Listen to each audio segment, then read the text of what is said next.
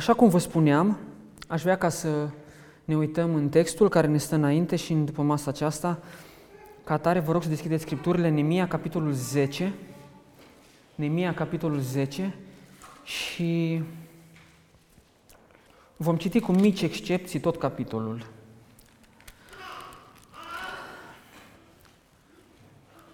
Pagina în Scriptură este 507. Iată pe cei ce și-au pus pecetea. Haideți totuși să ne uităm de la versetul 38 din capitolul 9, ca să înțelegem în context despre ce este vorba. Pentru toate acestea, noi am încheiat un legământ pe care l-am făcut în scris și căpetenile noastre, leviții noștri și preoții noștri și-au pus pecetea pe el. Capitolul 10, versetul 1. Iată pe cei ce și-au pus pecetea, dregătorul Nemia, fiul lui Hacalia, Zedechia, și urmează o listă de nume cu oameni care și-au pus uh, pecetea pe acest legământ pe care poporul l-a încheiat. Versetul 8 se încheie spunându-ne că lista aceasta cu nume pe care o vedeți înaintea dumneavoastră erau preoți. Toți preoții aceștia au semnat. Lista continuă din versetul 9 cu leviți, printre care Iosua, fiul lui Azania, Binui, din fiii lui Henadad, Cadmiel și așa mai departe. Și urmează o listă cu uh, leviți care și-au pus numele pe acest legământ până în versetul 13.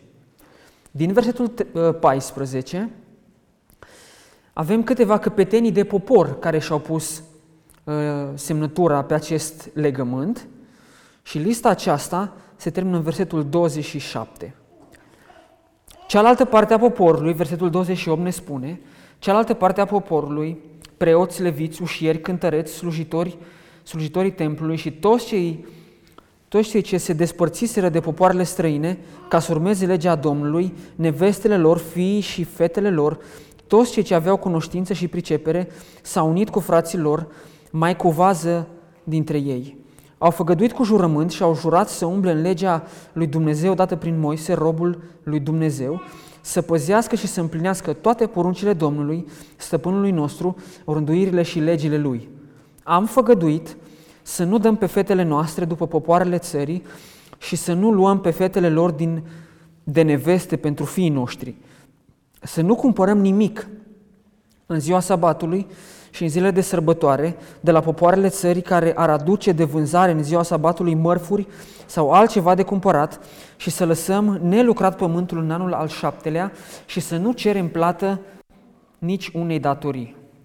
Am luat asupra noastră îndatorirea să dăm a treia parte dintr-un ciclu pe an pentru slujba casei Dumnezeului nostru, pentru pâinile pentru punerea înaintea Domnului, pentru darul de mâncare necurmat, pentru arderea de tot necurmată din zilele de sabat, din zilele de lună nouă și din zilele de sărbători, pentru lucrurile închinate Domnului, pentru jerfele de ispășire pentru Israel și pentru tot ce se făcea în casa Dumnezeului nostru. Am tras la sorți preoți, leviți și popor pentru lemnele care trebuiau aduse pe fiecare an ca dar la casa Dumnezeului nostru, după toate casele noastre părintești, la vremi hotărâte, ca să fie ars pe altarul Domnului, Dumnezeului nostru, cum este scris în legea noastră. Am hotărât să aducem în fiecare an la casa Domnului cele din tâi roade ale pământului nostru și cele din tâi roade din toate roadele tuturor pomilor. Să aducem la casa Dumnezeului nostru preoților care fac slujba în casa Dumnezeului nostru, pe întâi născuți ai fiilor noștri și ai vitelor noastre, cum este scris în lege, pe întâi născuți ai vacilor și ai oilor noastre, să aducem preoților în cămările casei Dumnezeului nostru cele din tâi roade, din plămădeală și darurile noastre de mâncare, din roadele tuturor pomilor, din must și din unde lemn și să dăm zeciuială din pământul nostru leviților care trebuie să o ia ei înșiși în toate cetățile așezate pe pământurile pe care le lucrăm. Preotul, fiul lui Aron, va fi cu leviții când vor ridica zeciuiala și leviții vor aduce zeciuială din zeciuială la casa Dumnezeului nostru, în cămările casei vistieriei, căci copiii lui Israel și fiii lui Levi vor aduce în cămările acestea darurile de griu, de must și de unde lemn, acolo sunt uneltele sfântului locaș, acolo stau preoții care fac slujba, oșierii și cântăreții. Astfel, ne-am hotărât să nu părăsim casa Dumnezeului nostru. Amin. Acesta este textul la care uh, ne uităm după masa aceasta și vă amintiți de săptămâna trecută că am văzut în capitolul 9 rugăciunea pe care poporul o face, care în urmă, după ce fac această rugăciune, ei o pecetluiesc prin acel legământ. Ei se hotără să facă anumite lucruri și pecetluiesc acea rugăciune cu legământ. Ei spun, vrem să facem tot ce am învățat din lege, promitem că facem lucrul acesta și semnăm un legământ care să fie martor, dacă vreți, între noi și Dumnezeu, că ne vom ține de cuvânt. Și oamenii aceștia recunosc în rugăciunea pe care o fac, recunosc măreția lui Dumnezeu, recunosc bunătatea lui Dumnezeu și recunosc harul lui Dumnezeu, am văzut noi atunci, manifestate toate acestea în viața lor.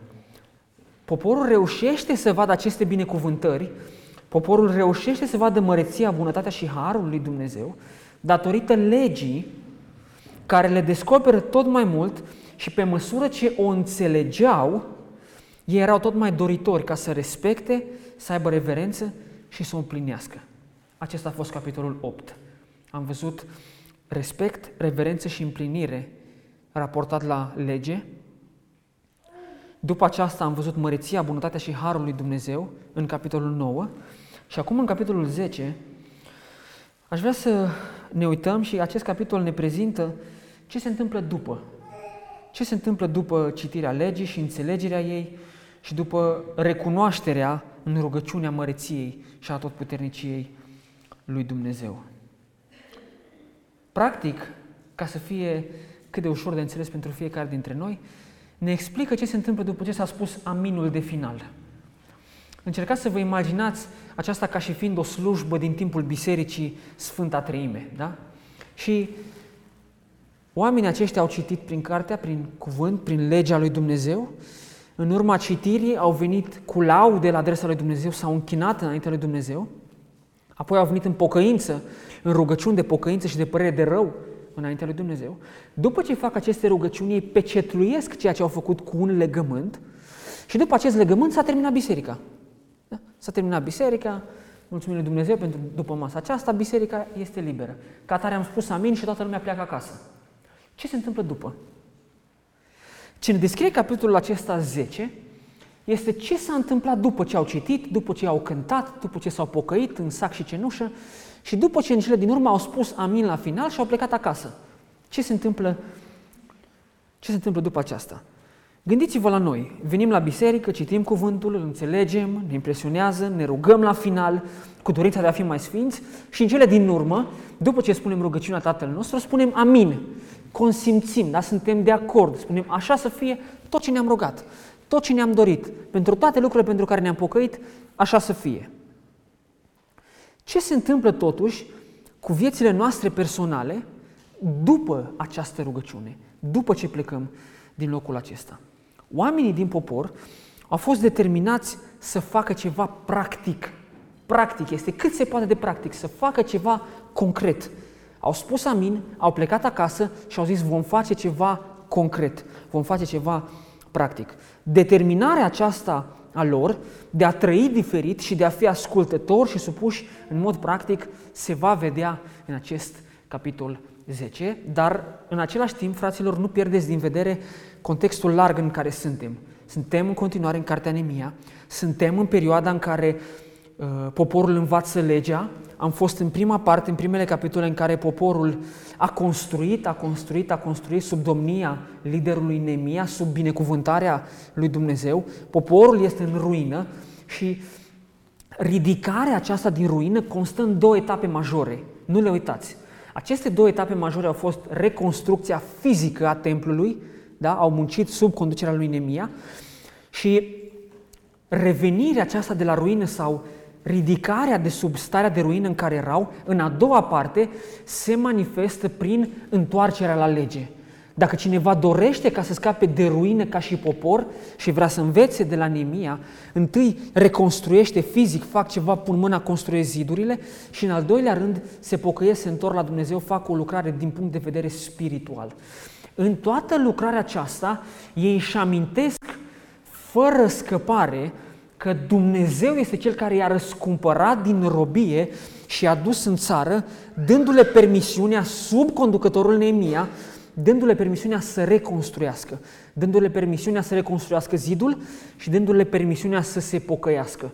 Ca atare, tot ce se întâmplă în, în, în cartea aceasta Nemia este datorită binecuvântării și răscumpărării de care le s-a făcut parte prin Dumnezeu, răscumpărare care pe noi ne trimite cu gândul la răscumpărarea de care am avut parte prin Domnul Isus Hristos. Datorită acestei răscumpărări am ajuns să fim în casa lui Dumnezeu, am ajuns să ne închinăm și am ajuns să fim restaurați prin pocăință și credință. Ca atare, aceasta este, aceasta este tematica, acesta este contextul în care ne aflăm și uh, trebuie să-l păstrăm proaspăt, proaspăt în mintea noastră. Punctul din revigorarea spirituală în care suntem în momentul acesta este capitolul acesta 10 și vă spuneam că oamenii sunt hotărâți după ce fac acest legământ, nu doar să fie o teorie scrisă, da? nu doar vin niște oameni deștepți, unii preoți, alții leviți, alții care mai de care, scriu ceva pe, un, pe, pe, o, pe o hârtie, da, pe o hârtie și mai departe pleacă toată lumea acasă și nu se întâmplă nimic. La biserică la biserică, la templu la templu, acasă, fiecare cu treaba lui și cu viața lui. Așa că oamenii ce își doresc să facă este să împlinească și determinarea aceasta lor de a trăi diferit și de a fi ascultători și supuși în mod practic se vede în trei feluri anume, da? în trei feluri specifice. Dacă vreți, vorbim despre o pocăință aplicată sau o pocăință practică. Practic, cum facem? Pe lângă faptul că ne cerem iertare în rugăciuni, pe lângă faptul că citim cuvântul, pe lângă toate lucrurile acestea, în mod practic, în mod practic, ce fac oamenii aceștia? Cum se pocăiesc după ce ies între ghilimele, da, înțelegem noi de la biserică. Și observați în frunte cu Nemia, dacă ați citit toată lista, sunt 84 de persoane care au semnat un legământ prin care au promis să fie supuși.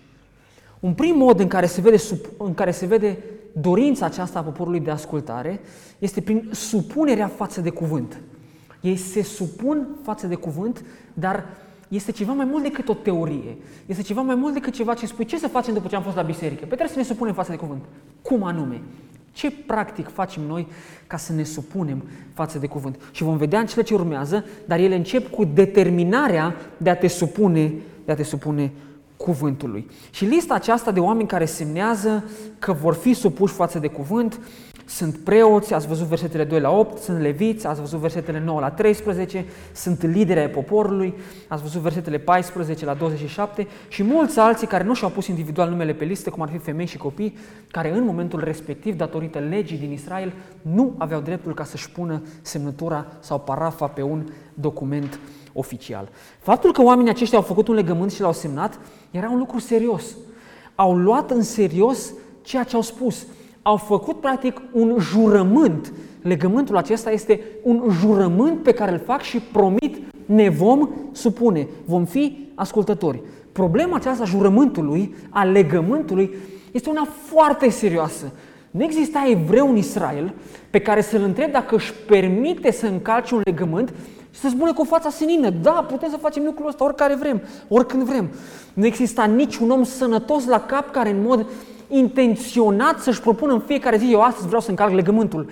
Nimeni nu făcea așa ceva. Că se întâmpla prin trăirea lor, asta este cu totul și cu totul altceva. Dar în mod intenționat să vezi pe cineva că își propune să încalce legea, nu întâlnești așa ceva. Este ca și când ai zice, eu îmi propun, dacă mă duc după masă până la Cluj, îmi propun în toate localitățile să merg cu 120 la oră. Nu-ți propui asta dacă ești, dacă ești bine și nu ai ceva urgențe. Nu-ți propui așa ceva. Că se întâmplă să mergi cu 80 și să te prindă radalul, asta este altceva. În orice caz ai greșit, dar nu-ți propui să faci lucrurile astea. La fel și poporul. Ei nu puteau încălca, era un legământ serios, era ceva ce au jurat înaintea lui Dumnezeu și trebuia să-l împlinească ca să nu cadă sub judecata lui Dumnezeu. Și noi am discutat despre jurăminte cu alte ocazii în Cartea Iacov și am văzut seriozitatea unui legământ cu care ne legăm. Și Scriptura ne învăța acolo că noi nu jurăm nici pe cer, nici pe pământ, nici pe alte lucruri, Pentru că acestea, în mod real, nu ne pot trage la răspundere în niciun fel.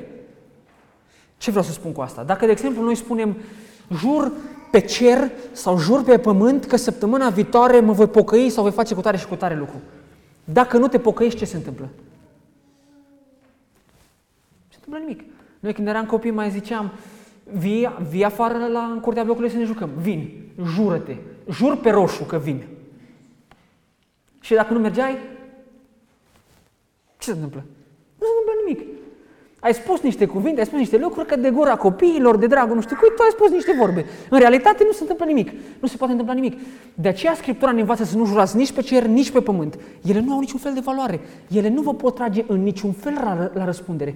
Din potrivă, da al vostru să fie da și nu să fie nu. Dacă ai spus că te duci, te duci. Dacă ai spus că nu te duci, nu te duci. Și noi am văzut lucrul ăsta în în momentul uh, acela în cartea Iacov, dar am văzut că sunt acele jurăminte care erau permise și ne-am uitat în istoria poporului Israel la momentul respectiv și în Noul Testament și am văzut acele jurăminte pe care le făceau oamenii luându-l ca martor pe Dumnezeu însuși. Aceste legăminte, aceste jurăminte pe care le făceau, ele puteau fi ei, ei puteau fi trași la răspundere pentru aceste jurăminte. Pentru că dacă înaintea lui Dumnezeu ai promis că faci ceva, ai jurat că faci ceva și n-ai făcut, Dumnezeu însuși te va trage la răspundere. De exemplu, noi când ne căsătorim și mergem uh, în fața altarului, în fața bisericii, facem un jurământ înaintea lui Dumnezeu că ne vom ține de cuvânt. De ce nu promitem preotului? De ce nu promitem bisericii? De ce nu promitem neamurilor? Promitem înaintea lui Dumnezeu și luăm pe Dumnezeu martor, pentru că suntem conștienți că dacă nu respectăm lucrurile pe care le-am promis, Dumnezeu însuși ne va trage la răspundere. Sau în alte situații, când intri în profesie, polițiști, avocați, medici și așa mai departe, când intră în profesie, îi cheamă în față și le pune o Biblie pe masă și îi pune să pună mâna să jure că vor face cu tare și cu tare și cu tare lucru. De ce? Pentru că oamenii se gândesc, Dumnezeu este cel care va putea trage la răspundere. O, și noi putem să facem ceva. Dar dacă au promis înaintea lui Dumnezeu, păi cu asta nu te joci. Oricare om, chiar și din lume, oricare păgân care te pune să pui mâna pe Scriptură și să juri, pentru el nu înseamnă multe și nu pricepe multe, dar știe că Dumnezeu din ceruri îl va bate dacă nu se ține de cuvânt. Așa că important aici de înțeles este că legămintele pe care le facem, promisiunile pe care le luăm, înaintea lui Dumnezeu sunt lucruri deosebit de serioase. Sunt lucruri pe care dacă le-am spus, așa vom face. Dacă ai spus că o să te pocăiești, așa să faci. Dacă ai spus amin la sfârșit de rugăciune, atunci aminul tău să fie amin, să fii serios. Când ai spus iartă-ne nouă greșealele noastre precum și iertăm și noi greșeților noștri, amin, așa să fie, frate și soră. Așa să faci, specific așa să faci. Dacă nu ai de gând să faci așa ceva, atunci haideți să încercăm cumva să ieșim dintr-un ritual religios în care ne-am obișnuit să intrăm și să facem rugăciuni numai de dragul de a le face. Să spunem cuvinte numai de dragul de a le spune. Să cântăm numai de dragul de a cânta, că dacă toți suntem la biserică. Și aș vrea să, să, să, să ne învățăm să ieșim dintr-un ritual religios în care ne-am învățat să intrăm și stăm în el, care este bun dacă îl respecti, este bun dacă ești de cuvânt și vrei să faci așa. Dar dacă tu nu ai nicio idee și niciun gând să-l împlinești, și este doar o rutină și când pleci de acolo îl lași în spatele tău, atunci nu te ajută la nimic. Și este un lucru greșit. De aceea, când ai spus în rugăciune înaintea lui Dumnezeu, Doamne, vreau să mă pocăiesc, vreau să renunț la ideile astea murdare din mintea mea, vreau să mă pocăiesc și să nu mai dau bani, să nu mai iau bani, vreau să citesc Scriptura așa cum am promis, vreau să mă rog așa cum am promis, vreau să-mi cresc copii așa cum am promis, ajută-mă să fac așa, așa să faci. Și dacă s-a întâmplat să nu faci, să te pui să te pocăiești, că n-ai făcut. Așa cum ai promis. Este, este o promisiune pe care o facem înaintea lui Dumnezeu. Ești responsabil înaintea lui Dumnezeu. Aminul acesta pe care îl spui la sfârșit nu este doar o formalitate prin care încheie rugăciunea sau un cuvânt pe care îl spui în grabă atunci când se roagă frații, ci este o hotărâre sau o promisiune pe care o faci înaintea lui Dumnezeu. Și aș vrea să vă încurajez să fim serioși după ce spunem amin. Și să ne dorim să trăim în mod planificat, în mod hotărât pentru Dumnezeu. Dacă ai spus amin, fă un plan cum vei pune în aplicare acel amin pe care l-ai spus. Cum vei pune în aplicare lucrurile care te-ai rugat că le vei face. Cum? Specific. Ce o să faci tu? X, Y, Z din Biserica Sfânta Trăime, specific ce o să faci, care este planul. Pentru că, cum v-am spus și altă dată, în toate domeniile din viața noastră avem un plan. Nimeni dacă se, se gândește să plece într-un concediu, nu se gândește, o să vină luna mai sau iunie sau iulie sau august sau când vă duceți voi în concediu, o să vină, o să ne trezim dimineața și ne ducem în concediu. Unde vă duceți? Nu știu, vedem atunci. Cu ce mergeți? Vedem atunci. Aveți bani? Vedem. Te uita ceva nu. Ce nu funcționează cu tine ok? Planifici. Îți planifici mașina, planifici banii, planifici vacanța, planifici ce o să faci acolo, drumurile, tot planifici. Și asta este un lucru mărunt, dar sunt o grămadă de alte lucruri în viața noastră, în familie, pe care le planificăm. Ca atare, relația cu Dumnezeu și când spui amin după ce te-ai rugat, fii hotărât și planifică-ți în mod concret ce o să faci. Cum o să trăiești pentru Dumnezeu, cum o să te supui cuvântului în mod specific, așa cum vedem în viața acestor oameni.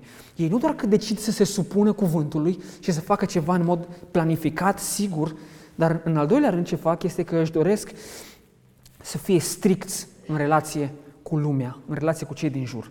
Și observați versetele 30 și 31. Rămășița aceasta de evrei întoarse din robie despre care noi vorbim, întorși din robia de sub regele persan al vremurilor, era înconjurată de idolatrie. Dacă vă uitați, peste tot în jurul lor era, era plin cu idoli și chiar ei recunosc asta. În pământul care altădată era al lor și al părinților lor, acum nu mai domneau ei. Și dacă vă uitați în istoria poporului Israel, păcatele i-au dus așa de departe, încât au ajuns tot ce au cucerit cât au fost în țara Canaan, toate pământurile pe care le-au cucerit, toate bogățiile pe care le-au avut, atâta de multe încât s-au îngrășat la propriu fizic, toate acelea nu mai erau ale lor. Au ajuns în robie, au ajuns să fie do, uh, stăpâniți de alții, regiunile în care au locuit ei acum erau colonizate de asirieni, stăteau alții în pământurile lor, ca atare, bucata de pământ pe care ei o mai aveau, unde li s-a permis de către, uh, de către împăratul persan, evident, sub călăuzirea lui Dumnezeu, unde li s-a permis să-și reconstruiască templul și să facă zidul, era o palmă de pământ care și aia o aveau pentru că i-au lăsat persanii să o aibă. Și fiind înconjurați de idolatrie, într-o parte era uh, Sambalat, despre care am vorbit, care era un dușman al poporului, în altă parte îl avem pe Geshem, care era un dușman al poporului, în altă parte îl ai pe Tobia, care era un dușman al poporului, cu toate că avea acest nume care te-ar înclina să crezi, o, era un evreu de treabă, nu, el era dușman al poporului și toți oamenii aceștia care îi înconjurau, care, erau, care se închinau la idoli, îi influențau în o grămadă de feluri. Îi influențau în o grămadă de feluri să trăiască în o grămadă de feluri stricate. Și strictețea aceasta în, în, în, în relații era de dragul lui Dumnezeu și de dragul supunerii față de El. În primul rând, un, un, un prim mod în care ei își doresc să se supună și să asculte de Dumnezeu este, sau să fie strict cu lumea, este în relațiile, în relațiile pe care le au. Și cred că este clar și pentru noi și a fost clar și pentru ei că atunci când cochetezi cu lumea, când negociezi principiile Scripturii pentru o coajă de pâine, când faci compromisuri, ce afirmi este că tu în realitate, asta este rădăcina lucrurilor pe care îl spui, este că tu nu-L iubești pe Dumnezeu și de fapt nu ai încredere în El. Pentru că tu crezi că te poți să descurci tu mai bine decât te-ar ajuta Dumnezeu și pentru că tu crezi că ești mai inteligent sau ești mai bun decât soluțiile pe care ar putea să ți le dea Dumnezeu. Și acesta este un lucru greșit. În realitate, dacă ai iubi pe cineva, te duce până la capăt. Te duce până la capăt și ai spune, îl iubesc și am încredere, știe mai bine. Da, dar nu prea înțeleg nu prea înțeleg, dar știu că îl iubesc din toată inima, știu că El mă iubește pe mine, ca atare mergem pe linia asta până la capăt. Dacă l-am iubit pe Dumnezeu din toată inima noastră, ne-am încrede în El și am merge pe soluțiile Lui, bazați pe soluțiile Lui până la capăt. De altfel, iubirea de Dumnezeu e o poruncă și Scriptura ne învață să iubești pe Domnul Dumnezeul tău cu toată inima ta, cu tot sufletul tău și cu tot cugetul tău. Și să nu ai alți Dumnezei afară de mine. De ce? Pentru că aceasta este trădare, este lipsă de iubire, lipsă de supunere, este păcat și plata păcatului este moartea. De aceea noi nu ne jucăm și nu negociem atunci când ne propunem să fim stricți cu lumea. Strictețea cu lumea nu înseamnă negociere cu lumea. Strictețea cu lumea nu înseamnă prietenie cu lumea. Strictețea cu lumea nu înseamnă negociere cu lumea, dar 5% sau 10% restul eu sunt cu Dumnezeu. Strictețe înseamnă strictețe. Înseamnă că împlinesc și sunt hotărât să fac ce mă învață Scriptura să fac fără ca să negociez principiile Scripturii pentru niciun fel de coajă de pâine. Rămân fidel Scripturii chiar și în relațiile pe care le am cu lumea. Evrei, în punctul acesta, dovedesc această strictețe și se vede în două feluri, în relații specific, se vede în căsătorie și apoi se vede în uh, felul în care țineau ziua de sabat. Căsătoriile mixte uh, au fost o problemă mereu pentru popor. În vremea lui Ezra, când a fost cel de-al doilea val de repatrieri, cum vă aduceți aminte că spuneam, în acest al doilea val de repatrieri sub domnia lui Ezra, problema care era în popor erau căsătoriile mixte.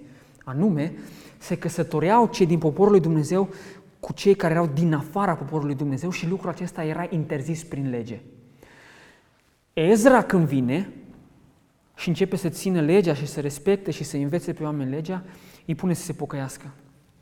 Citiți sfârșitul cărții Ezra și veți rămâne uimiți să vedeți strictețea cu care acești oameni s-au întors la Dumnezeu și s-au pocăit. Și s-au hotărât să respecte legea, s-au hotărât să fie supuși lui Dumnezeu. Problemele pe care le-au avut pentru nerespectarea acestei legi cu căsătoriile au fost unele foarte mari. Știți foarte bine că Tobia, care era un păgân, avea fete care erau căsătorite cu copii de lui Israel. Fetele acestea locuiau cu copiii lui Israel înăuntru zidurilor. Astfel, Tobia avea informatori în poporul lui Dumnezeu. El când voia să știe ceva și întreba cum nații. Unde este Nemia? Unde s-a ascuns Nemia? Spune că vrem să-l omorâm, spune că vrem să facem nu știu ce. Și așa au complotat, au încercat să-i distrugă din interior și toate aceste lucruri au dăunat poporul și l-au afectat. Dar au ajuns să aibă problemele acestea pentru că în prima fază n-au respectat cuvântul. De aceea când te uiți la noi astăzi și vezi, dar avem probleme, dar ne este greu. Și nu spune nimeni că nu e greu și nu spune nimeni că nu avem probleme. Avem și ne este greu în multe situații. Dar dacă mergi pe fir, vezi că ai ajuns într-un anume punct pentru că ai luat niște decizii proaste, nefiind supus cuvântului lui Dumnezeu. Nu ai fost strict în relație cu lumea care te înconjoară. Nefiind strict cu lumea, ai luat niște decizii proaste care te-au dus peste ani și ani de zile într-o situație în care te afli și îți plângi de milă și spui ce am făcut, unde am ajuns, ce să facem și te bagi în altele și în altele și în altele pentru că în primul rând ai luat-o rău, ai făcut niște lucruri greșite și nu te-ai supus cuvântului lui Dumnezeu și nesupunerea față de cuvântul lui Dumnezeu mereu va avea consecințe, mai devreme sau mai târziu, într-un fel sau altul. Consecințe vor fi Dovadă este scris negru pe alb în istoria acestui popor care mereu și mereu și mereu n-au ascultat de Dumnezeu și au suportat o grămadă și o grămadă de consecințe. Care era problema cu acest tip de căsătorii? De ce nu îi lăsau să se căsătorească cei din poporul lui Dumnezeu cu cei din afara poporului lui Dumnezeu? Care era miza și de ce erau ele interzise? Și răspunsul este relativ simplu, pentru că evreii erau poporul ales al lui Dumnezeu ei aveau o relație personală cu el și păgânii aceștia cu care se căsătoreau nu aveau o relație cu Dumnezeu. Deci, o căsătorie mixtă ar fi creat dificultăți evreului în închinare și în respectarea legii lui Dumnezeu. De ce? Pentru că partenerul păgân sau necredincios nu vedea lucrurile la fel. El nu era curios de legea lui Dumnezeu, el nu era curios de închinare, el nu era curios de întregul sistem al legii civile, morale și ceremoniale, care practic este toată baza poporului Israel. Legea stă la baza acestui popor. Cineva care este din afara poporului, un necredincios, acesta nu are niciun fel de afinitate și niciun fel de inclinație pentru respectarea legii lui Dumnezeu. Așa că Dumnezeu le spune, nu vă căsătoriți cu ei, pentru că veți fi mai preocupați să vă ocupați de partenerul, de partener, de partenerul cu care, de omul cu care v-ați căsătorit, decât de relația cu Dumnezeu. Și ce veți face în punctul ăsta? Voi, în loc să vă închinați, în loc să fiți la templu, în loc să aduceți jerfe, în loc să fiți serioși, voi trebuie să vă ocupați de cel cu care v-ați căsătorit, că așa ați făcut, cu toate că era interzis prin lege. Problema cu aceasta era că îl făceau pe Dumnezeu gelos. Adică tu nu mai vii la templu ca să te închini înaintea mea pentru că tu ai altă treabă? Oricare ar fi treaba aia. Tu nu mai vii ca să aduci jerfe și închinarea pe care trebuie să o aduci pentru că tu ai altă treabă datorită faptului sau din cauza faptului că te-ai căsătorit cu un păgân? Păi asta îl face pe Dumnezeu gelos. Și noi știm foarte clar din Scriptură că El este un Dumnezeu gelos, dar El este și un foc mistuitor. El pedepsește. Și lucrurile și consecințele au fost teribile când oamenii n-au ascultat de Cuvântul lui Dumnezeu. Aceasta era miza.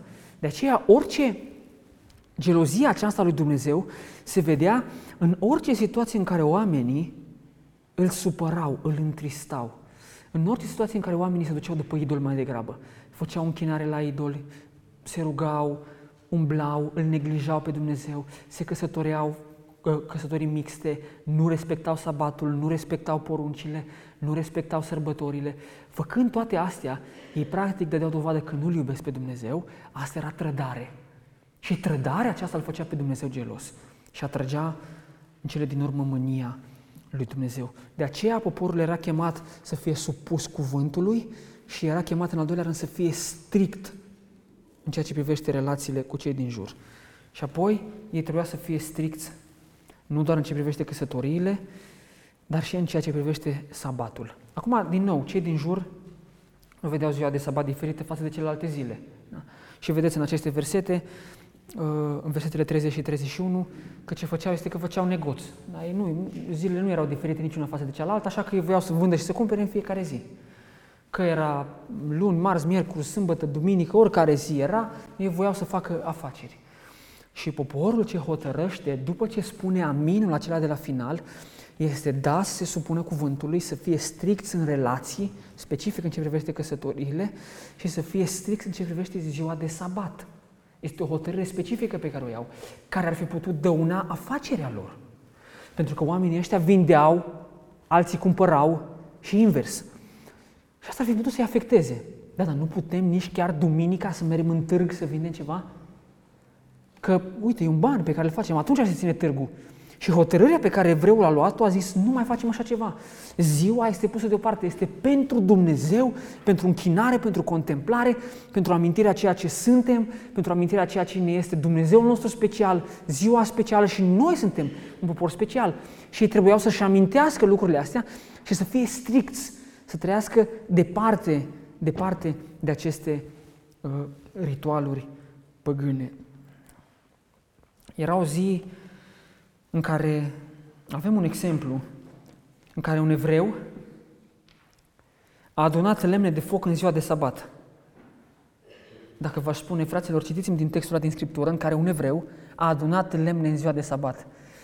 L-ați ști să-l găsiți în Scriptură. Iată că un om,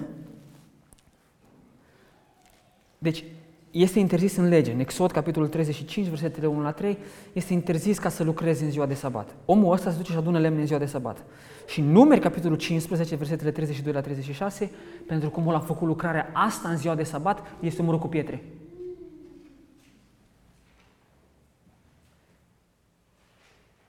Iată cât de serios era Dumnezeu. Dacă am spus că în ziua de sabat nu faceți lucru pentru voi, N-adu un lemne de foc pentru tine personal. Nu faci lucrarea ta personal, nu-ți cauți binele tău în primul rând, ci mă cauți pe mine, cauți relația cu mine, cauți să-ți amintești cine ești, să nu lucrezi și sunt o grămadă. Legea sabatului era una așa de minuțioasă, extraordinar. Unii au exagerat-o și în vremea de azi nu a, sau nu știu dacă astăzi mai fac așa, dar nu aveau nici becurile în casă, că era prea mult ca să se ridice și să aprindă becul, că făceau lucrare pentru ei.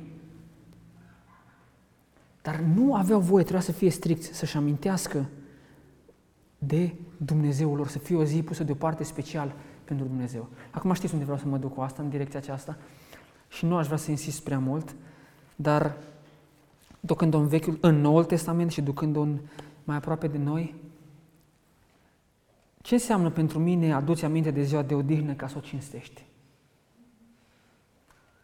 Ce înseamnă pentru mine ziua de duminică specific pentru noi astăzi. Cum cinstesc? Sau la ce mă gândesc? Ce înseamnă pentru mine că pun deoparte? Evident, toate zilele, noi nu avem numai o zi în care ne închinăm, noi nu avem numai o zi în care ne rugăm, noi nu avem numai o zi în care stăm aproape de Dumnezeu. Toate zilele ne închinăm, ne rugăm, petrecem timp cu Dumnezeu. Dar aceasta este o zi specială. Cum cinstim noi ziua aceasta? Sau și în ziua asta noi ne facem în continuare ca și altă dată numai lucrările noastre, mergem unde vrem noi, stăm unde vrem noi, facem ce vrem noi, dacă avem vreme mergem la biserică, dacă nu, nu, negociem, ne permitem și ne purtăm oricum. Care este un lucru foarte clar greșit. Deci rugăciunea și aminul de la final nu este doar o teorie, ci este sau ar trebui să fie o dorință de a pune specific în practică ceea ce m-am rugat. Și Dumnezeu să ne ajute să fim așa și să punem specific în practică ceea ce ne-a rugat. Să fim supuși Lui, strict în relația cu lumea și în al treilea rând, un al treilea lucru pe care oamenii ăștia, practic, pe care oamenii aceștia l-au făcut au fost să-și reformeze gândirea în ce privește suportul față de casa lui Dumnezeu.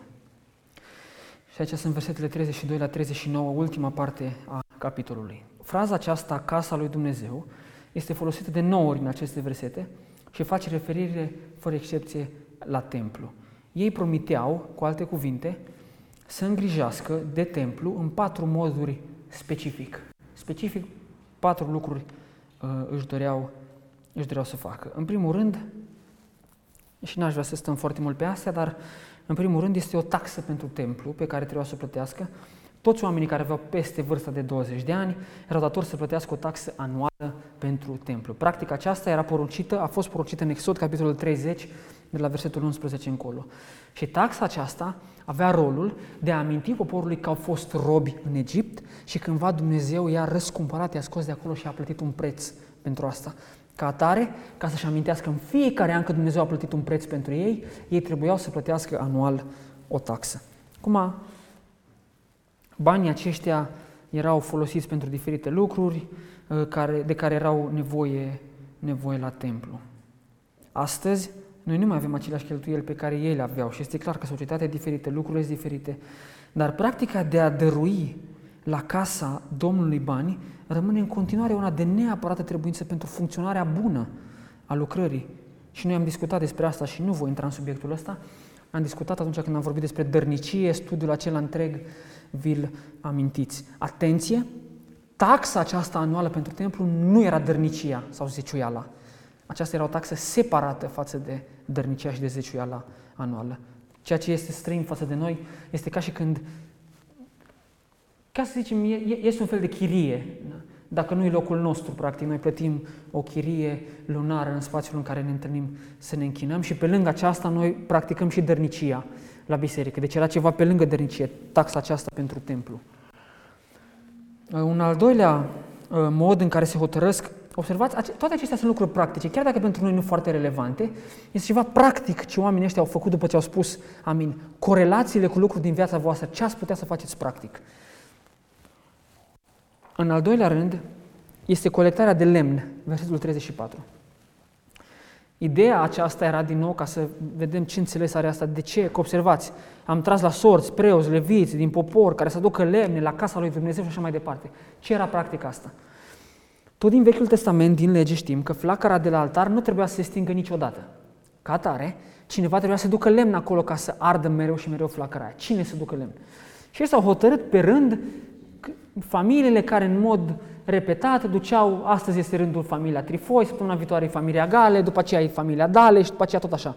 Familiile pe rând duceau ca să întrețină această flacără de la altar. Dar din nou observați că fac ceva specific, fac ceva concret pentru Dumnezeu. Este foarte interesant să vezi cu practica asta că era ceva ce puteau face toți, fiecare familie era implicată.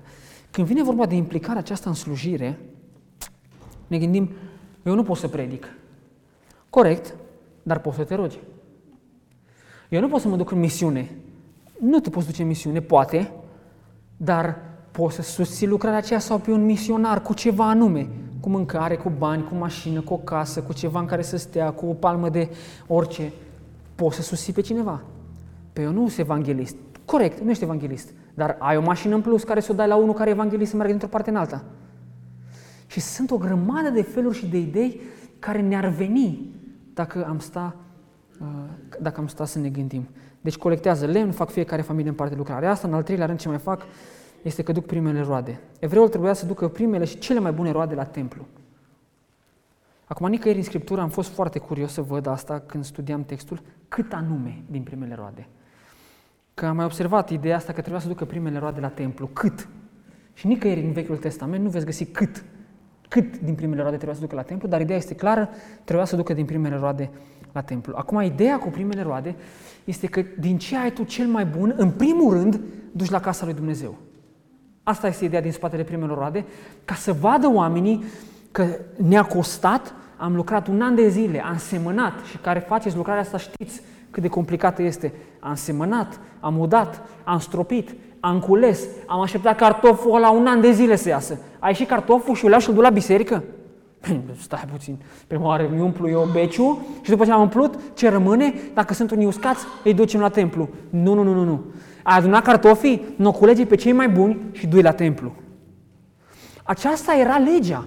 Primele roade și cele mai bune roade trebuiau duse la casa lui Dumnezeu. Erau pentru bunul mers, pentru lucrarea de acolo, pentru slujitorii de la templu, pentru leviți, pentru preoți. Era pentru ei. Trebuia să ducă aceste prime roade. Dar mai mult decât dădeau la niște oameni, era ideea că dau lui Dumnezeu. Noi astăzi nu mai aduce nimeni cartofi la biserică, nu avem ce să facem cu ei. Dacă să aduce un sac de mere la biserică, nu avem ce face cu ele. Dacă să aduce doi saci de cartofi, nu avem ce să facem cu ei. Dar sunt alții care au ce face cu ei. Sunt unii care nu au. Sunt alții care nu au un sac de cartofi sau nu au o coajă de pâine sau nu au diferite lucruri. A, aș vrea să vă încurajez să fim atenți la nevoile din jur. Dar mai mult decât atât, așa că este complicat în ziua, și asta e, asta e cât se poate de practic. Mie tot timpul mi-a fost grea treaba asta. Așa e că e greu atunci când îți intră salariul și l-ai așteptat o lună de zile, să te uiți, să ții telefonul în față și să te uiți la cont și să vezi că ți-au intrat banii și primul lucru pe care îl faci să, să faci transfer la casiria bisericii. E foarte greu. E foarte, e, e teribil de greu. Bine că la noi face Anca treaba asta, da? Să te uiți și să vezi că ți-au intrat, că au venit, îi pui toți grămadă, vezi că tai, cum îi împarți și o parte din ei tot trebuie să-i trimiți. Dar în primul rând, ideea pe care îi lasă că fac la urmă. Iau luăm ce avem nevoie și vedem când ne rămâne și trimitem la biserică. Dacă mergi pe ce-ți rămâne, nu-ți mai rămâne nimic. Să fie foarte clar. Ajung la sfârșitul lunii cu nimic. Și o să transfer la biserică nimic. Pentru că nu-ți va rămâne nimic. E greu din primii bani să faci ce ai promis că faci față de casa lui Dumnezeu. Dar Dumnezeu să ne ajute să fim credincioși. Și atunci când am spus amin, suntem hotărâți să facem un anumit lucru, să facem practic. Ăsta cât se poate de practic. Duceau lemne, dădeau roadele la biserică, dădeau taxa de templu, specific făceau ceva anume. Și în ultimul rând, uh, am zis că zeciuiala era separată de taxă, în ultimul rând ce fac este că dau zeciuială. Și am rămas uimit, uimit am rămas de ideea aceasta de zeciuială. Este, sunt niște calcule matematice foarte bine puse la punct, erau niște oameni deștepți, știau exact. Deci ăștia aveau atâtea taxe, încât nouă, dacă ne-ar spune cineva astăzi că la biserică trebuie să facem atâtea de multe lucruri față de biserică, nu te duce la biserica aia nu te duci la biserica. Dacă eu vă spune, fraților, de azi înainte, în fiecare an, 500 de lei de familie la biserică, în fiecare an, 500 de lei de familie la biserică, la toamnă că recoltați, aici în spate, scămările le umpleți, cartofi roșii, cele mai bune, să nu veniți cu cele mai bune, cartofi roșii, struguri, tot, adunați, facem cămara. După ce am umplut cămara, aduceți zeciuiala, bani, din banii voștri. Pe cum? N-am dat la taxă, n-am adus primele rade. Nah. Asta a fost taxa, ai taxă, roadele roade, zeciuiala e altceva, ăștia sunt alți bani. Aduceți la biserică, zeciuiala. Și calculul ăsta era un calcul fantastic. Deci ei trebuia să, trebuia să aducă 10% din veniturile lor la templu pentru suportul leviților și apoi leviții trebuia să meargă în pământurile oamenilor și să culeagă din pământurile pe care ei le-au plantat. Este ca și când eu mă duc la Marius acasă, la toamnă, și spun, Marius, ai, gata, s-a pus, totul e înflorit, și da, 10%. Poftim? 10% din tot ce a ieșit trebuie să ducem la biserică. Pe cum așa, frate? Asta e legea. Leviții veneau și luau 10%, ei trebuia să meargă să colecteze cel 10% și apoi, fiți atenți, ei au luat zeciuială de la oameni și cu zeciuiala, sau din zeciuiala pe care i-au luat de la oameni, trebuia să dea 10%, deci ăștia dădeau zeciuială din zeciuială pentru preoți acum. Ce organizare, ce ce, ce manager aveau acolo ei? Cine era creierul acolo care învârtea și făcea toate calculele? Cine era secretar la templu acolo? Era, era o lucrare era o lucrare atât de complexă, încă dacă te uiți la noi astăzi, ai spune, bă, noi nu avem niciun, nu avem niciun fel de responsabilități. Așa de multe lucruri erau și așa de complexă era lucrarea aceasta. Dar de ce vi le-am spus toate astea? Ca să vedeți câte lucruri aveau și să vedeți practic că oamenii au hotărât în urma citirii legii să se pocăiască în rugăciune și să se pocăiască în mod practic. Ce au spus? Noi de astăzi, pe scurt, da? Noi de astăzi ne supunem cuvântului și ce facem în mod specific? Noi nu mai avem relații păcătoase, noi nu mai neglijăm ziua de sabat, Când e ziua de sabat, e zi de sabat, facem pentru Dumnezeu, nu pentru noi. Noi dăm la templu ce suntem datori să dăm la templu. Noi o să le dăm și lemne, și bani, și roade, și tot ce e nevoie dăm acolo. Toate lucrurile pe care trebuie să le facem, le facem concret, specific. Acum, simplu, întrebarea este simplă. Cum se, vede, cum se vede practic aplicat în viața noastră pocăința? Ce fac eu după ce o să plec acum, astăzi de aici? Sunteți o grămadă dintre voi și uh, știți asta mai bine decât mine, care ați hotărât într-un anume timp să faceți o anumită dărnicie față de biserică. Și apropo, astăzi nu, mai, nu, nu se mai pune cu 10%, da? Și noi am discutat despre asta când am avut studiu despre dărnicie. Ați, v-ați propus în mod specific să dați o anumită sumă de bani bisericii. Așa s-a hotărât voi. Nu v-a obligat nimeni, nu v-a forțat nimeni, așa s-a hotărât. V-ați ținut de cuvânt. Astea nu sunt lucruri ușoare de spus, dar vin la rând și trebuie spuse și trebuie lucrurile discutate. Dacă vă uitați în caseria bisericii, arată ea că noi suntem niște oameni credincioși. Arată ea că noi suntem niște oameni care facem ce am promis să facem. Și nu avem 10 taxe. Nu avem și lemne, și mâncare, și taxa anuală, și nu mai știu ce. Ne ținem noi de cuvânt, suntem acei oameni serioși. Dar trecând peste asta, am spus că mă voi purta într-un anumit fel, că voi vorbi într-un anumit fel, că mă voi ruga într-un anumit fel, că voi citi Scriptura într-un anumit fel, că voi evangeliza trei oameni în anul ăsta, că nu voi mai vorbi urât, că o să-i cau pe frați. Și am spus amin la final și am plecat acasă. Le-am făcut sau nu? E atât de simplu. Da sau nu? Dacă nu, trebuie să te pocăiești înainte de Dumnezeu și să te ții de cuvânt și să faci lucrurile pe care ai promis că le faci. Consecințele pentru nerespectarea legii le-au suportat evreii din plin. Au încălcat multe, ca atare au ajuns bajocoriți, au ajuns robi, au ajuns să trăiască într-o situație foarte dificilă. Nerespectarea cuvântului lui Dumnezeu are consecințe. Nu-l respecti? Practic, dai dovadă că nu-l iubești. Dai dovadă de lipsă de credință. Și aceasta este un lucru grav, te duce spre păcat, greutăți, probleme de diferite feluri de care nu mai știi cum să ieși la un moment dat și realitatea este că ce ai nevoie este să te pocăiești. Și pocăința întotdeauna costă. Întotdeauna costă. Da, dar o să mă fac de rușine. Dar trebuie să te pocăiești. Da, dar s-ar putea să rămân cu mai puțin. Așa este, dar trebuie să te pocăiești. Pentru că miza este mai mare decât că te doare pe tine acum. Înțelegeți? Miza asta cu pocăința este mai mult decât că te doare pe tine acum cu ceva sau că te deranjează pe tine ceva mărunt. Indiferent ce este, este mărunt în comparație cu veșnicia. Faptul că ai făcut compromisul ăla mic, compromisul ăla mărunt și ți-ai permis cu tare, cu tare sau cu tare lucruri care te-a dus la nerespectarea legii, te duce să faci păcat. Și păcatul odată înfăptuit aduce moartea. Să fie clar. Păcatul pe care tu îl faci aduce moartea. Conse- soluția pentru asta este pocăința prin Domnul Iisus Hristos și apelarea la jertfa Domnului Iisus Hristos, uitatul la jertfa Domnului Iisus Hristos, credință și pocăință. Aceasta este soluția. Asta trebuie să faci ca să ieși din starea asta. Nu să-ți angajezi manageri și businessmen și oameni care să te scoată din tot felul de lucruri, ci una dintre soluții și poate cea mai bună, pe lângă altele pe care le vei aplica, este să te întorci la Dumnezeu și să te pocăiești. Și să-ți aduci aminte că pentru tine a murit Domnul Iisus Hristos și l-a costat mai mult decât te va costa pe tine să renunți la o coajă de pâine vreodată în viața ta. Ca atare nu merită niciun sacrificiu, niciun păcat, nimic mic sau mare, care să-ți pericliteze viitorul și veșnicia. Ci ce trebuie să faci este să te întorci la Dumnezeu și să stai lângă El cu pocăință. Și să-L iubești din toată inima ta și să nu mai negociezi nimic, pentru nimic în lume. Să stai credincios lângă Dumnezeu. Da, da, toți fac așa. Nu contează, principiul nu e că toți fac așa. Da, dar la toți ne este greu. Nu este principiu. Nu este principiu.